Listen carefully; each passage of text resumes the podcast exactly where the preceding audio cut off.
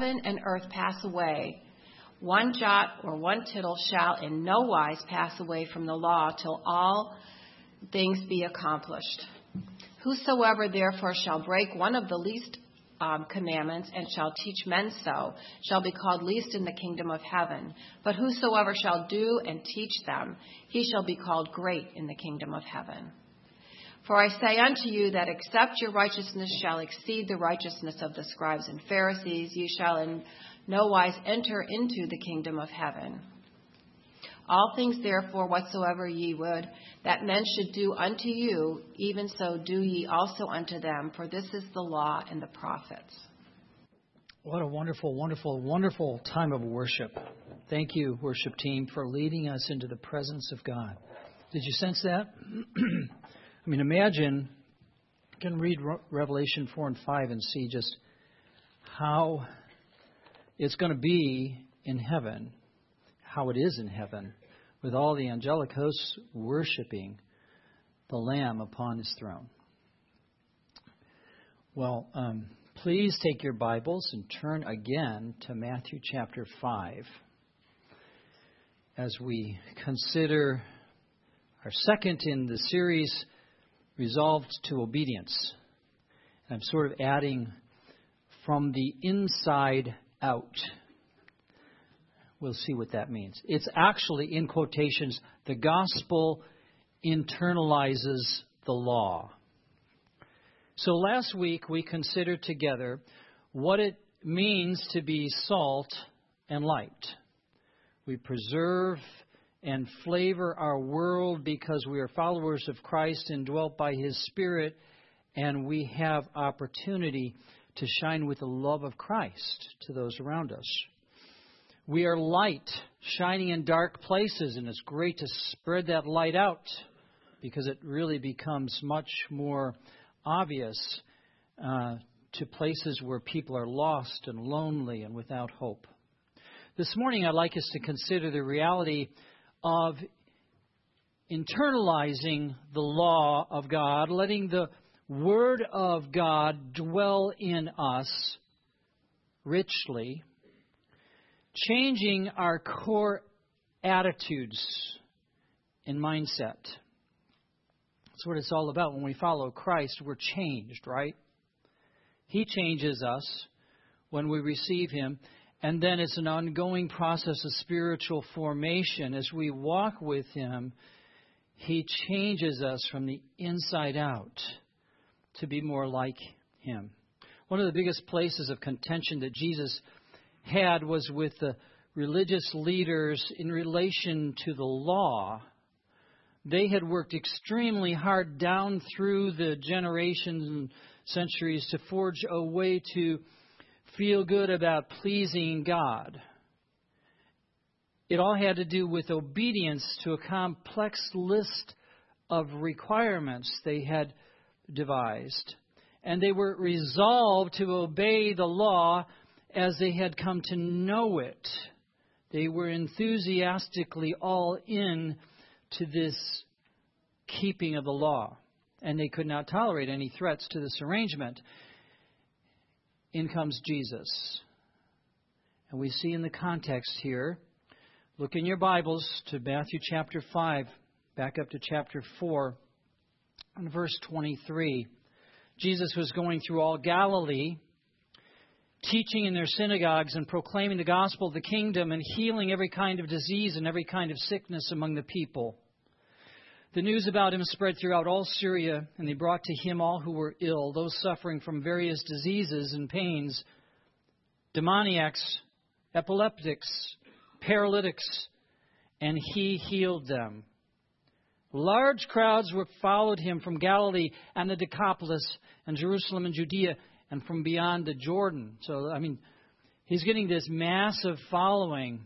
They're coming to him. Those who are suffering from various diseases and illnesses, they're hearing the gospel of the kingdom proclaimed, and he's meeting their needs. He's touching them with this power that in the name of Jesus, they're healed from whatever it was that ailed them, from demonic control to epilepsy and paralysis. Jesus is the man. He is God in the flesh. Large crowds are following him from all around. And the answers Jesus gives to those who are following him are radically life changing for those who listened, and they're no less so for us today. So I want you to listen to the answers he's going to give to the questions that we're going to ask of this text today.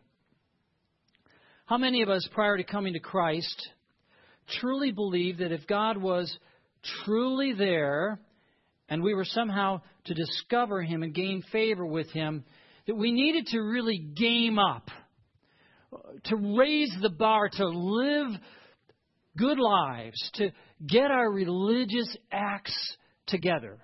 Did you ever feel that way before you came to Him? Like, that's one more thing I've got to do. I should do it. I should get around to pleasing God.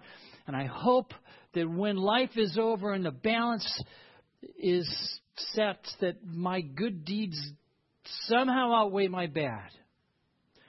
Well, for me as a young guy, this feeling made me insecure as to just where I stood with God.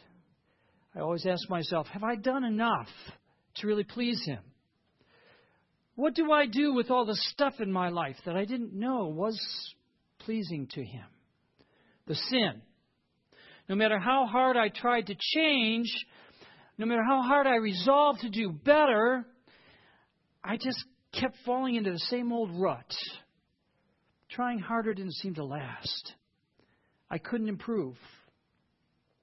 Into this world, world like this, Jesus comes and he reveals a new way.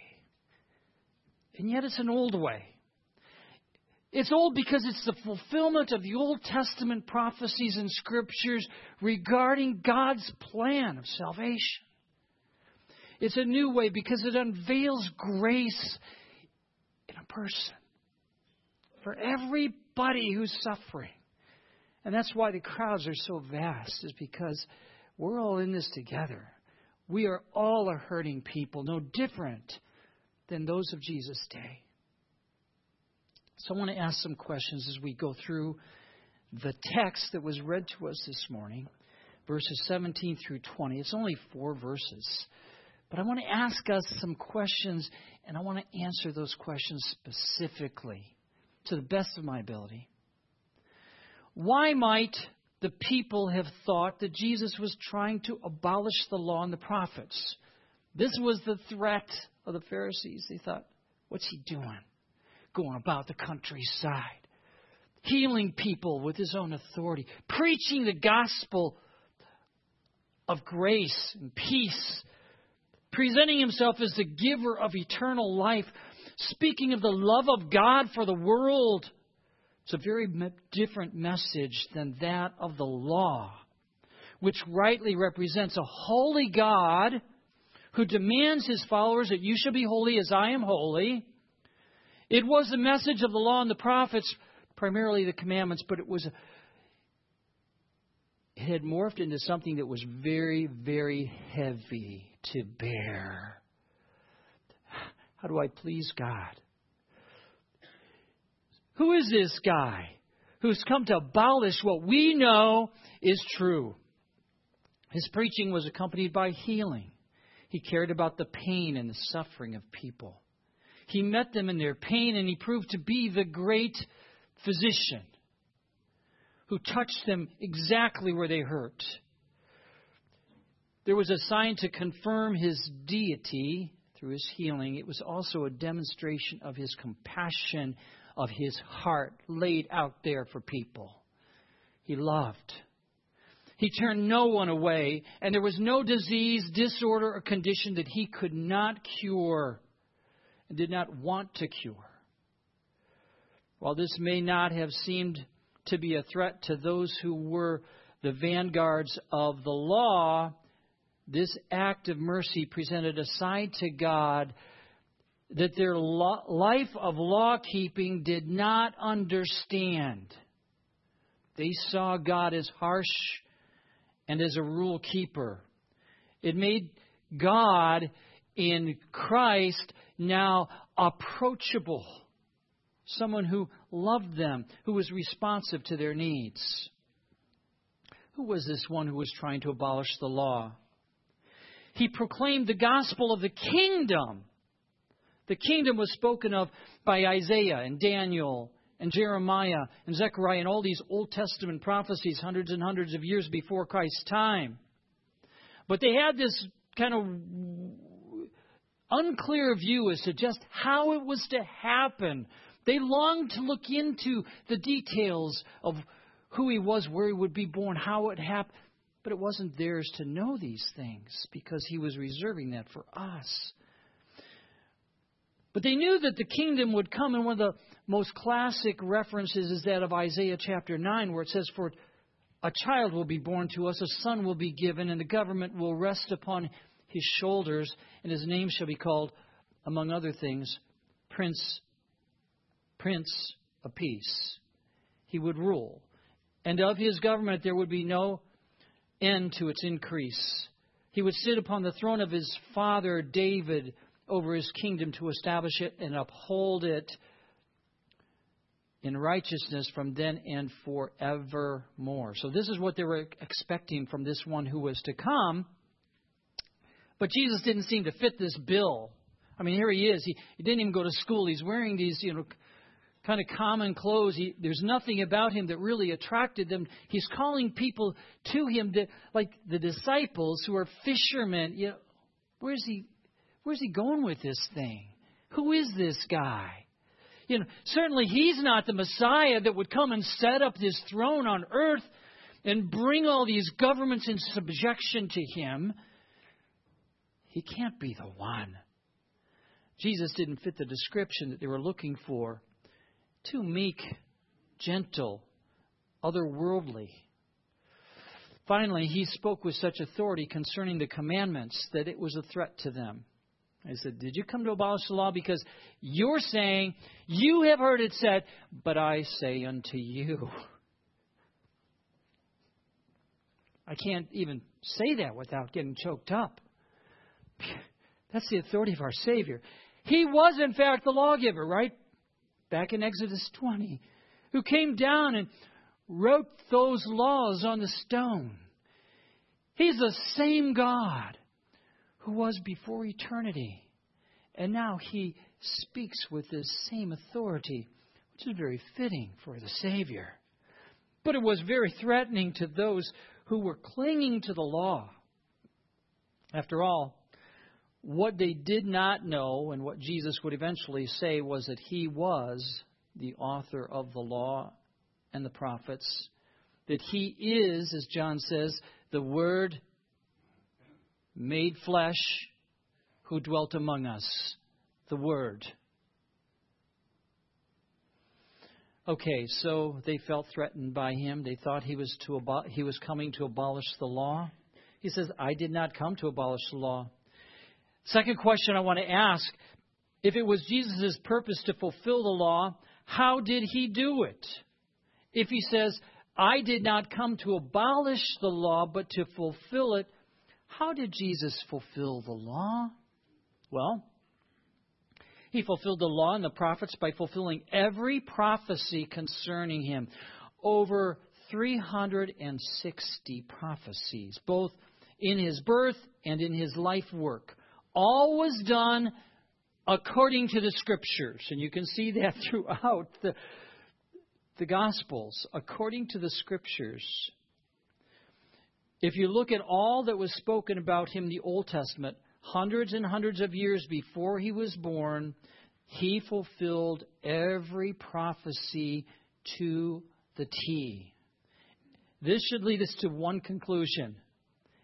He is who he says he was. He was was foretold that he would be born in Bethlehem by Micah, born of a virgin by Isaiah, a prophet like Moses, written by Moses, that he would be tempted by Satan in the Psalms, that he would enter into Jerusalem riding on a donkey by Zechariah, and on and on.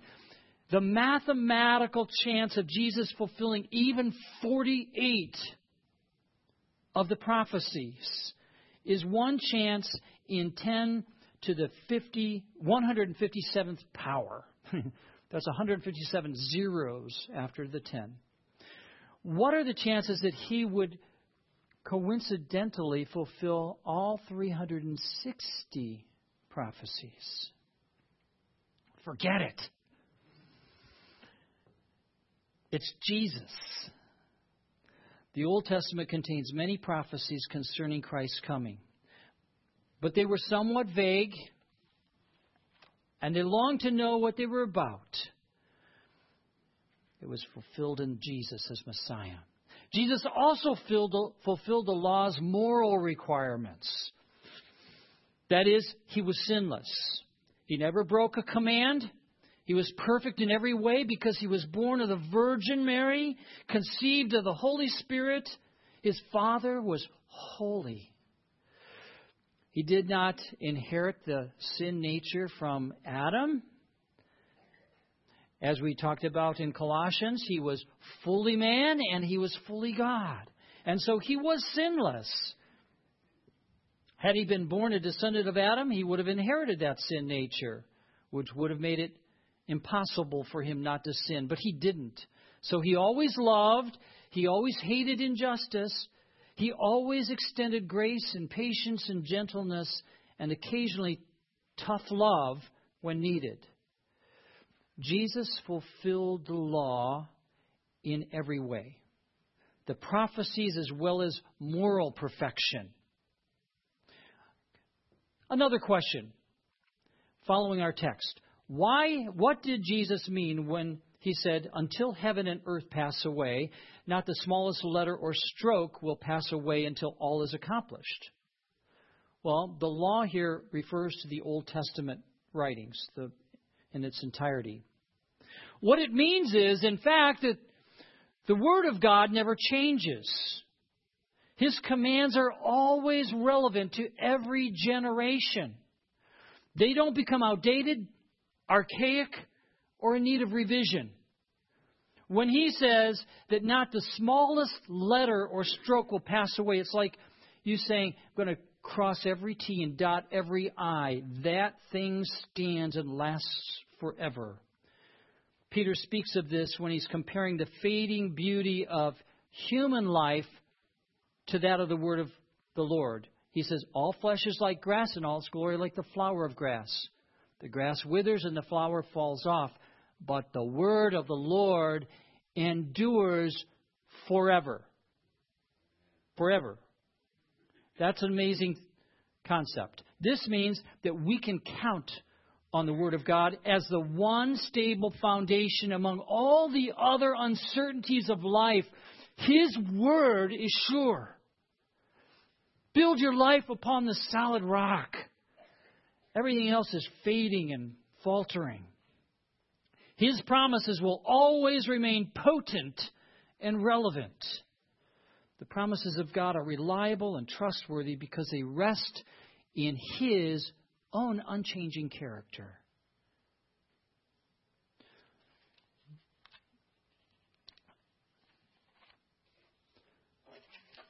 It also means that we must not attempt to trifle with the Word of God, change what it means to something else. Nor should we dismiss it or ignore it because it will both come to pass and it is the truth on which the world will be judged. What is sin? You find it in the Bible. What is righteousness? It's found in the Bible. What does God expect from me? It's found in the Bible. What's the purpose of life? It's found in the Bible. What do I do when I struggle? It's the answers are found in God's Word. This will not change. We must not attempt to trifle the Word. We must simply obey the Word of God. The Bible teaches with clarity on these and many other concerns of our day. The question is, am I seeking those answers from the right source? And am I willing to listen? Obedience comes from this word, hupo akuo, which is un- listening under.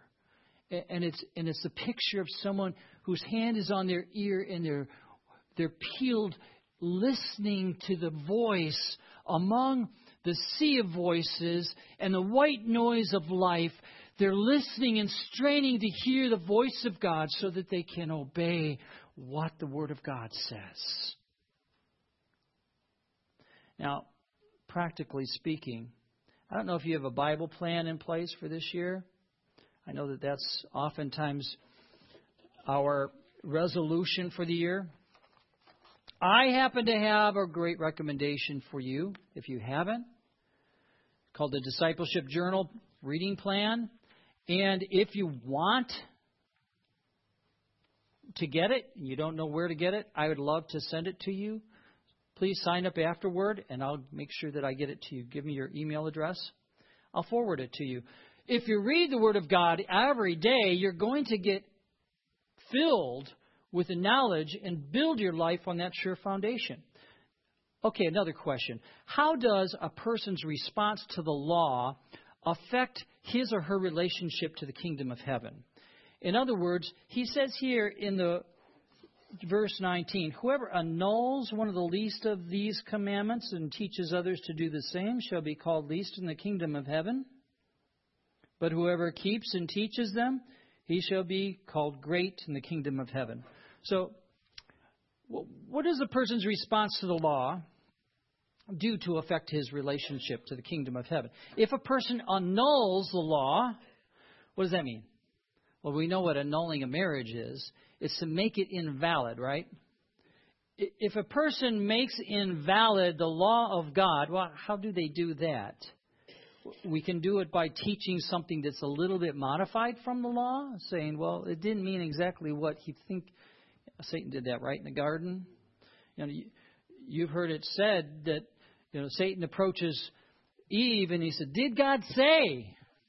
She says, "Well, yeah, God said, don't eat of the fruit of the tree that's in the middle of the garden, or you're going to die." And what does he say? You're not going to die. The real thing is that God knows that when you eat of that fruit, you're going to become like Him. Yeah, so we can annul the Word of God by changing, modifying. We got to be very careful that we don't do that. We can also annul the Word of God by our by our inconsistent lifestyle. I say I believe this, but you see me living like that. And rather than listening to what I'm saying, you're following what I'm doing. You know, our kids do that, right? They see right through us. Doesn't matter what we say, they do what we do. But other people do that too. I can annul the Word of God by not living consistency consistent with the Word of God. And, and you look at my life, and, and Jesus says, "Don't cause one of these little ones to stumble." because it would be better for you if a millstone were wrapped around your neck and you were thrown into the sea than to cause one of my little ones to stumble. These of little fresh faith. You know, so don't annul the Word of God. We live in a day when people are nullifying the commandments, those commandments that they don't feel good about. They dismiss them, suggest that they couldn't possibly be relevant to the day in which we live. That's not true because it's based upon the immutable character of Jesus. He is the same yesterday, today, and forever, and His word will not change. We are judged by it. We do not judge the word of God. So if a person practices and teaches the commands, he shall be called great in the kingdom of heaven.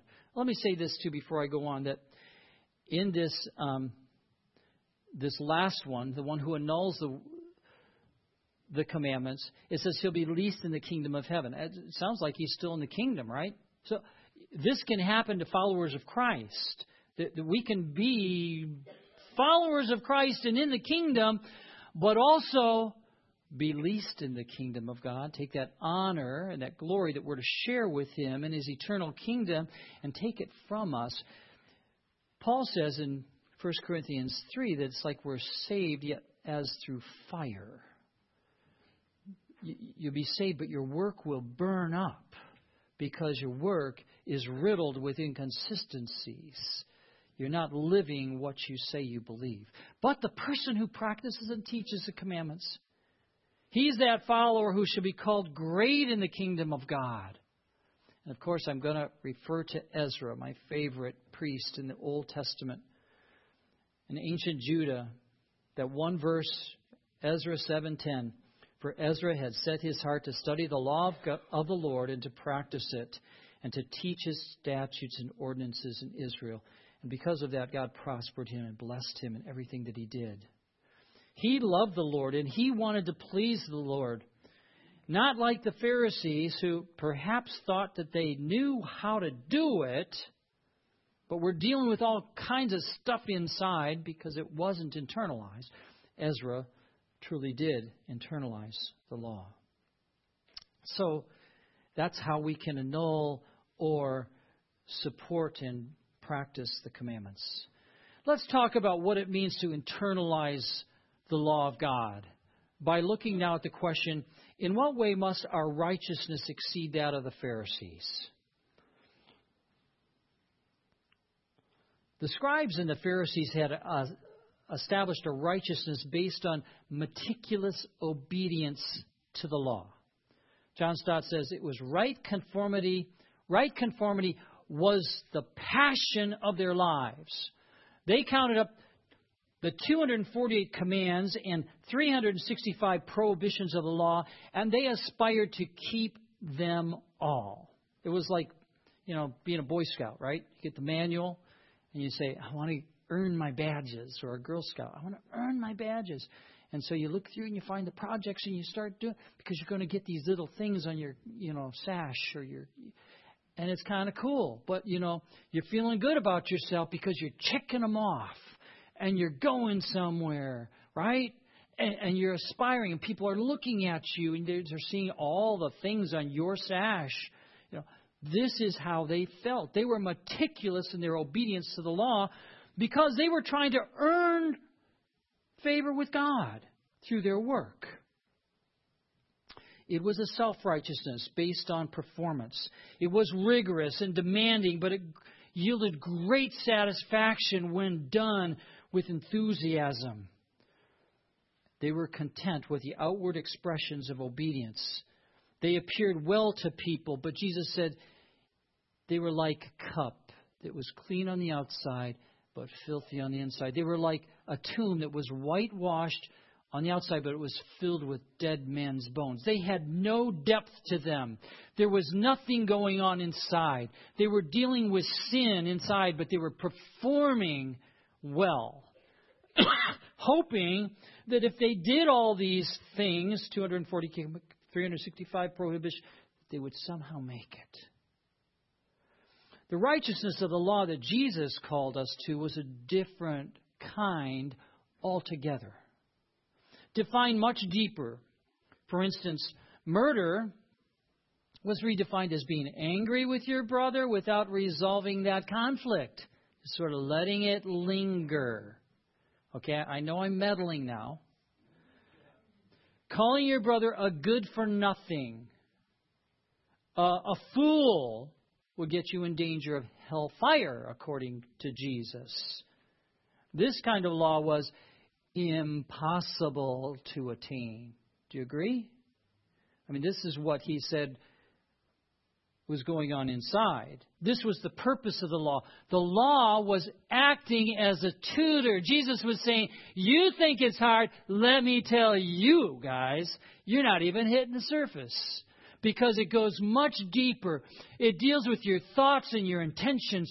That's what God is looking at. And you have flunked miserably. And you know, that's the place that we're all supposed to realize we're at. We're depraved. We flunk miserably. We have anger toward people. We hold grudges. We get bitter. We don't know what to do with it. We avoid people. You know, after a while, there's not too many places you can walk without running into someone you wanted to avoid. But our Savior did meet the demands of the law. He was perfect in every way. He loved fully. He forgave completely. Our righteousness is not earned, it's attained through grace. It's based upon the merits of Jesus. The righteousness of God comes to us as a gift. We believe that Christ did it all. And so I don't have to because, frankly, I can't. And now I rest in the merits of Christ. How do I do that? By faith. It seems so counterintuitive, doesn't it? So easy. Too, too easy. Give me something to do. Give me a mountain to climb, by goodness. You know, make it hard for me. I deserve to hurt. I deserve to struggle. He says, No, this is grace. It's handed to you. I paid your price. Oh, it was a costly price. I died in your place. I took your sins upon my body, and I was pierced for your transgressions. All you have to do is believe that I did that for you. And then all my righteousness is transferred to your account. And you are seen by God as holy and righteous before Him. This is our reality, folks. This is not just wishful thinking, this is biblical teaching. Do you get it? And Christians, do you live by that? Or do you now have all these mountains you're trying to climb to please God?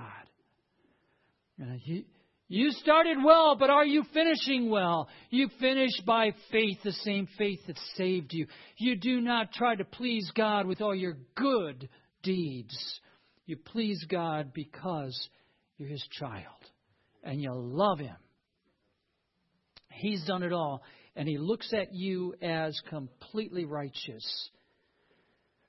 Okay, the final question I want to ask is how does the golden rule sum up the law and prophets? You say, what's the golden rule? Okay, look in your Bibles to 712. You got to turn your Bibles to chapter 7 and verse 12 because that's included in my assignment this morning. it is the summation of the law and the prophets.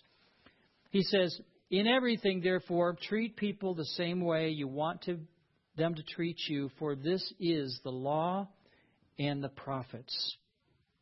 How does the golden rule sum up the law and the prophets? Well, I mean, it seems very simple, but it's very profound. In everything, therefore, treat people the same way you want them to treat you. The commandment deals with relationships. So, this is not about me going out in the desert and getting alone with God. This is about me in relation to you. You know, ah, but you annoy me. I don't like you. You know, I mean, that's how we feel sometimes, right?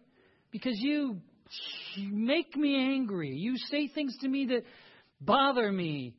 You know, what he's saying here is that you want to keep the law and the prophets. As a follower of Jesus Christ, you employ the golden rule to your life. That requires introspection.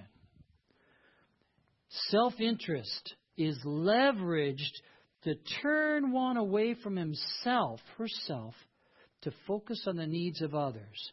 So think for a moment, perhaps more than a moment. What do I want to receive? What would I love to receive from you? I'd love to go around the room and ask you, what do you, how do you want to be treated by people?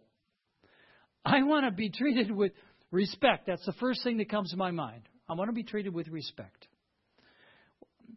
So I think about what it takes for me to feel respected. I like it when people listen to me. I like it when they nod and actually think that what I have to say is worth hearing, that, that I have a contribution to make. I love it when they treat me with respect, when they give me honor, when they address me kindly. So, what does that mean for me? That's exactly how I'm to treat you and you and you. I love appreciation. I love to be noticed for the things that I did for people, even though I try to do it for the right reasons without being noticed. You know, I just love when someone says, That was a great breakfast. Thanks. You know, appreciate you doing that for me. It doesn't have to be much, but I love to be thanked. And I know that moms don't know what it means to be thanked, but dads need to be thanked. All of us need to be thanked, right? And it, life is full of opportunities to say thank you. I appreciate you. You did a good job. I heard someone say something about you that I just like to repeat. You don't have to worry that we're going to give them a big head. You know, I don't want to say that because it's just going to make them proud. You know, I just want to say thank you for what you have done. I want you to know that someone else noticed something you did. Express appreciation. I love to be treated with grace and mercy. What does that mean? It means I love you to forgive me. I, I love you to extend to me grace when I say stupid things, when I don't act the way I should act, when I offend you. I love it when you ex- when you don't give me what I deserve, but you do give me what I don't deserve. You know, and if I love that, I should give that to you, all of you. I should always think the best about you. I should never try to read between the lines and ex- suspect that there's some evil thing going on here. Or, yep, that just supports my previous presupposition. They hate me. I love to be loved unconditionally. Not jumping through your hoops so that you can say, okay, now you get a little hug around the shoulder because you were a good boy. No, I love to be just loved because I'm I'm unconditionally loved. You just are committed to me, even when I irritate and annoy you. And I love friendship. I love you to come alongside me and actually act like you like me, you know. You know, not not just love me because you should, because I I know you're a Christian, but actually find something about me that you that you think is cool, that you, that you want to figure out more about. This is what Paul said in Philippians when he talked about Jesus. His lifestyle was that he became like us and he put himself in our place. And then he says to those followers of Christ, do not merely look out for your own interests, but also for the interests of others. Consider others as more important than yourselves. Not just as good as you, but actually consider them as more important than yourself. I have a hard time with that. I got to be frank with you. I need to spend a lot more time imagining what's going on in your life, and maybe not just imagining, but asking you, you know, what's going on in your life? How you doing? And then making notes of that so that I know how to love you better. So, wrapping this up, I want you to take away six things from the questions that we've asked. God loves you. He's not angry with you. In the same way that Jesus walked through the countryside and he extended grace, and by his authority, he healed and met every need and preached the gospel of grace, he extends that to you right now. Accept that. Don't keep thinking God's mad at me. I have to jump through his hoops. I've got to perform for him. Because that's not what it's about. Jesus is the fulfillment of the law. He's God's Son sent to explain to us the Father's love and His grace. He fulfilled every prophecy and every scripture. Thirdly, the Word of God will never change because it's rooted in the very nature and character of God Himself. He never needs to publish a second edition with additional thoughts and changes. The first was good enough because he was perfect then and he's perfect now and will always be. So let's get plugged into his word. Fourthly, won't you embrace his word and let it lead you to him? Practice and teach it, my fellow Christians. It sets us free. The other day I got tickled because Gail got up, or she was going to bed at night, and she said, I can't wait to get up in the morning and get my Bible and go sit on my chair with my tea and just read this this new year of devotions. You know, praise God, you know? That's our food. Jesus said, Man does not live by bread alone, but by every word that proceeds from the mouth of God. The word of God is like chocolate. The more you eat it, the more you want it. And it satisfies deeply in the soul. So Indulge, my friends, and let it fill you, and it will give you strength, and it will build a foundation under your life, and you will prosper like the man who is planted by the river of water, who sends down his roots into the Word of God. You'll prosper in all that you do. Fifthly, know that your righteousness will exceed the righteousness of the Pharisees if you allow the law to lead you to Christ and continually lead you to Christ. Don't continue what you started in faith, don't continue by works. Keep looking back to Jesus and find your peace with God, your relationship with God based upon Him. And then finally, as a follower of Christ, you will uphold the law by doing one simple thing practice the golden rule. Practice it well. Practice it often. Think about it today as you go. Who is it in your car that you can practice this golden rule with? Who is it in your community? Invest your thoughts in the lives of others. Put yourself in their place. Feel their pain. Do for others what you would like others to do for you. Let's pray. Father God,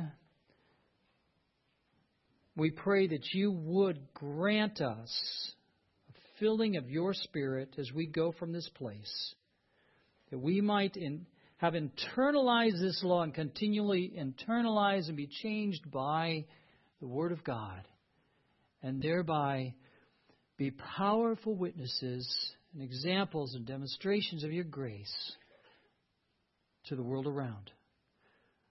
We commit ourselves to you, Father, and I pray that if there's anyone who doesn't know you yet, that today would be the day of salvation for that person. We know that you love them so very dearly. Touch hearts, we pray in Jesus' name. Amen. Please rise for the benediction. Now, to him who is able to do far more abundantly than all that we ask or think, to him be glory in the church and in Christ Jesus to all generations forever and ever. Amen. Go in peace.